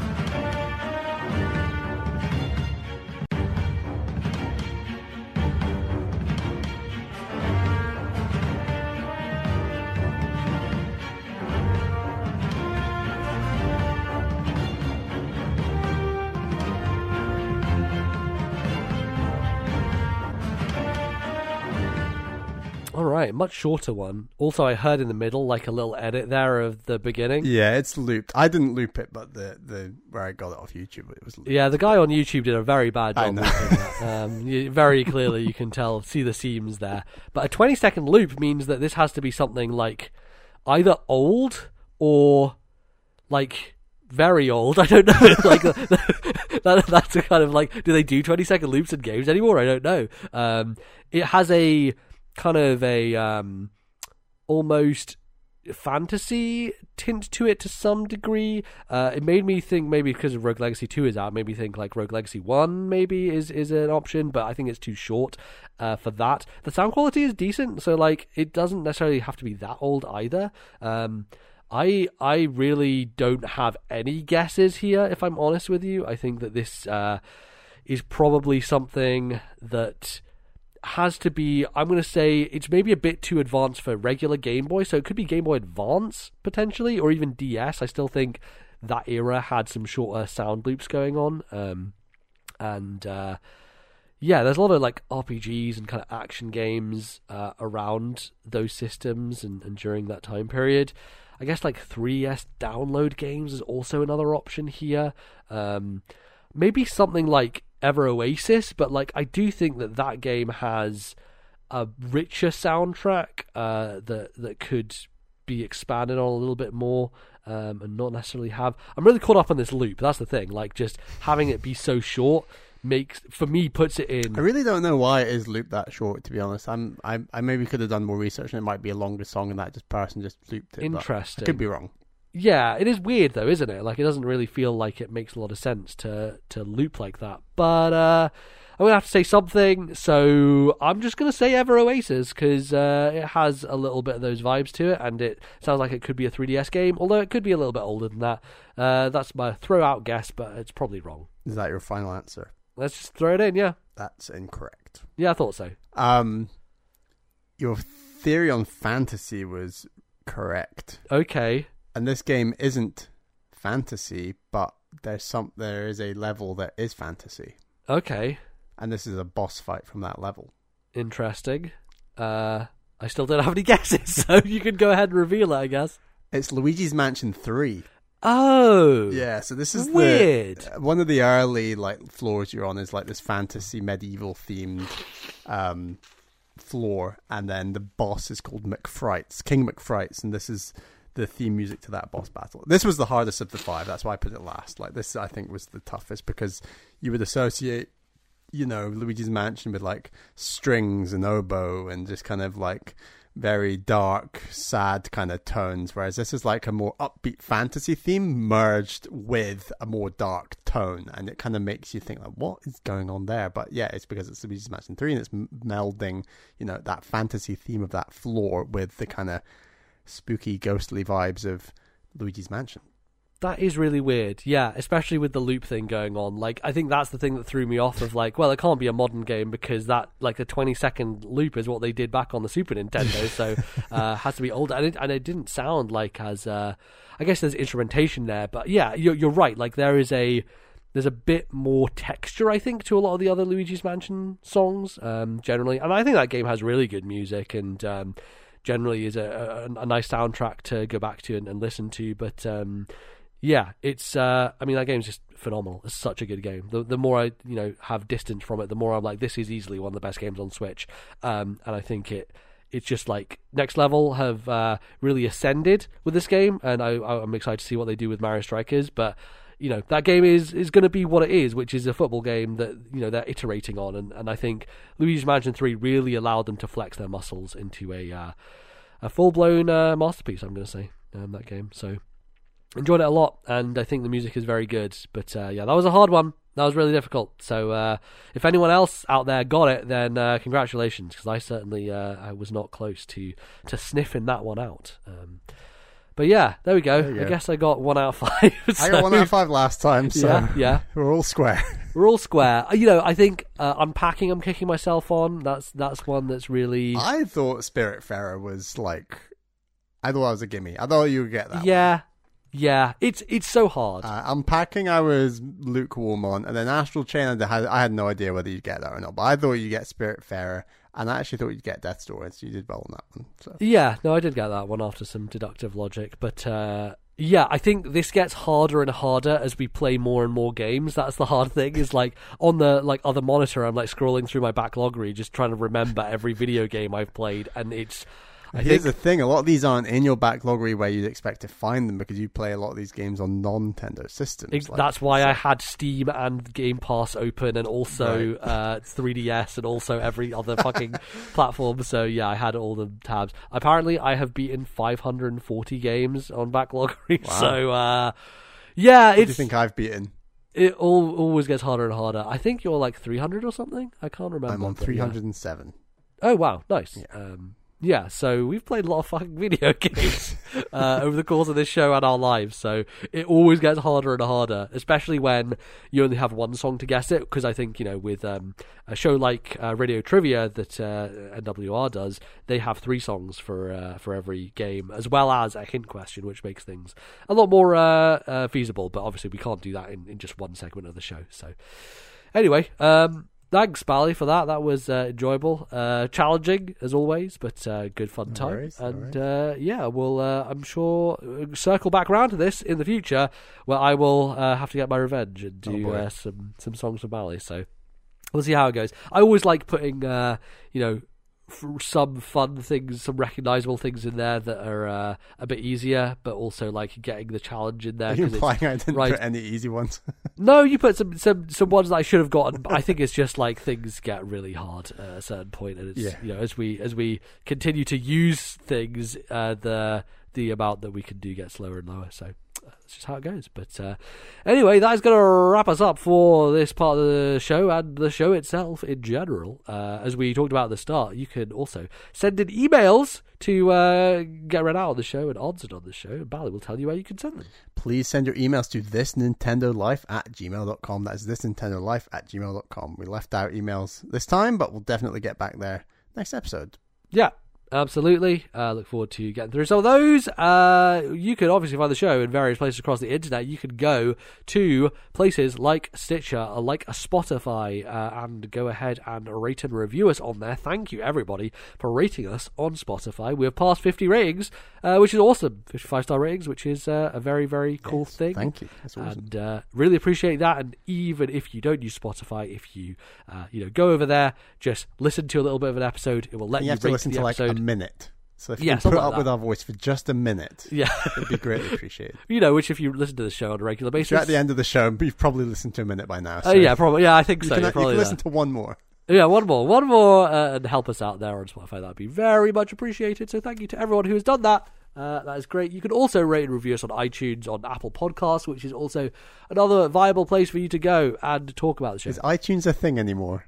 iTunes. I think you can download the application. It's still called iTunes, right? I'm pretty sure you can. Um, but it's it- they- called. Is it? I think it's called. Is it just um, Apple Music now? It's called music and podcasts. They split them into two about three or four years ago, I believe. So. But like when you download the program onto your computer, it still says iTunes, right? no, it says music. Really? Yeah. Oh boy, I mean, I I- haven't, I haven't had iTunes downloaded for a few years now, so I wouldn't know. But yeah, damn, that's crazy. Because they want because I've got three apps next to each other, and they're music, podcasts, and TV. And before Wow. they were all part of one thing. So I guess it launched when Apple TV launched. I guess they split them all and wanted it to all be separate. So yeah, well, I guess we should never use the word iTunes ever again. I guess and they're, and they're, they're packing in uh, the can't remember what it's called the iPod. they're rolling Yeah. up, rolling in, rolling in, rolling out, rolling up, packing in the iPod. Yeah. Uh, so anyway, uh, you can find us in lots of places. Just down, just look for this Nintendo Life. We're there. We're on YouTube. You can find us there.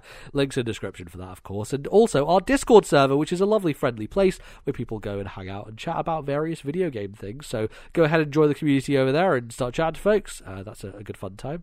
And uh, yeah, you can find us on the internet in various places, such as Twitter.com, where we continue to spend a lot of time uh, talking and listening and all those sort of things. You can find the podcast Twitter at TNL Podcast. You can find me at Lord MBZ. Where can they find you, Bally? I'm on Twitter at Ballyman91. That's B A L L Y M A N 91. Fantastic stuff. Uh, and I think that's pretty much it. Uh, thanks We for listening. to patrons show. to thank. Oh shit, that's correct. Hi, uh, people. People pay us money.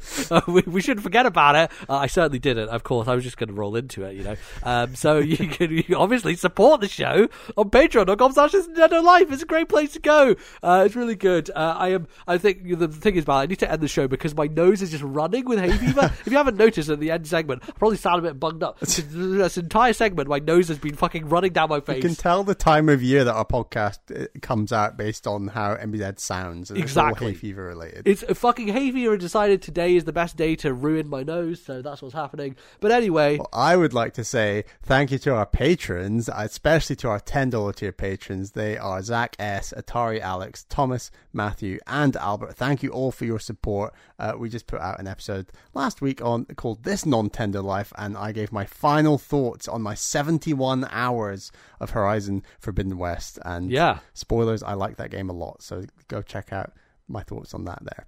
yeah, go listen over there. You can obviously support the show at various different tiers and levels, and you can find it at patreon.com slash this Nintendo Life. So if you like us and want to hear more of us, then you can go over there. Uh, that, Bally, I think does it, right? Did, don't tell me anything so. else I I've missed. Uh, uh, that's fine. It's all good. Uh, fantastic. Well, we'll be back in a couple of weeks' time to talk more about Nintendo and uh, probably the impending potential announcement of something they're going to do. I think between now and next show, I'm confident Nintendo will outline their summer plans. I'm I hope so. I hope so. Uh, I hope that we get something around that period because it wouldn't feel the same without it. So I'm looking forward, fingers crossed, and we'll be there soon. Thanks everyone for listening. We'll see you next time. Until then, bye bye, folks.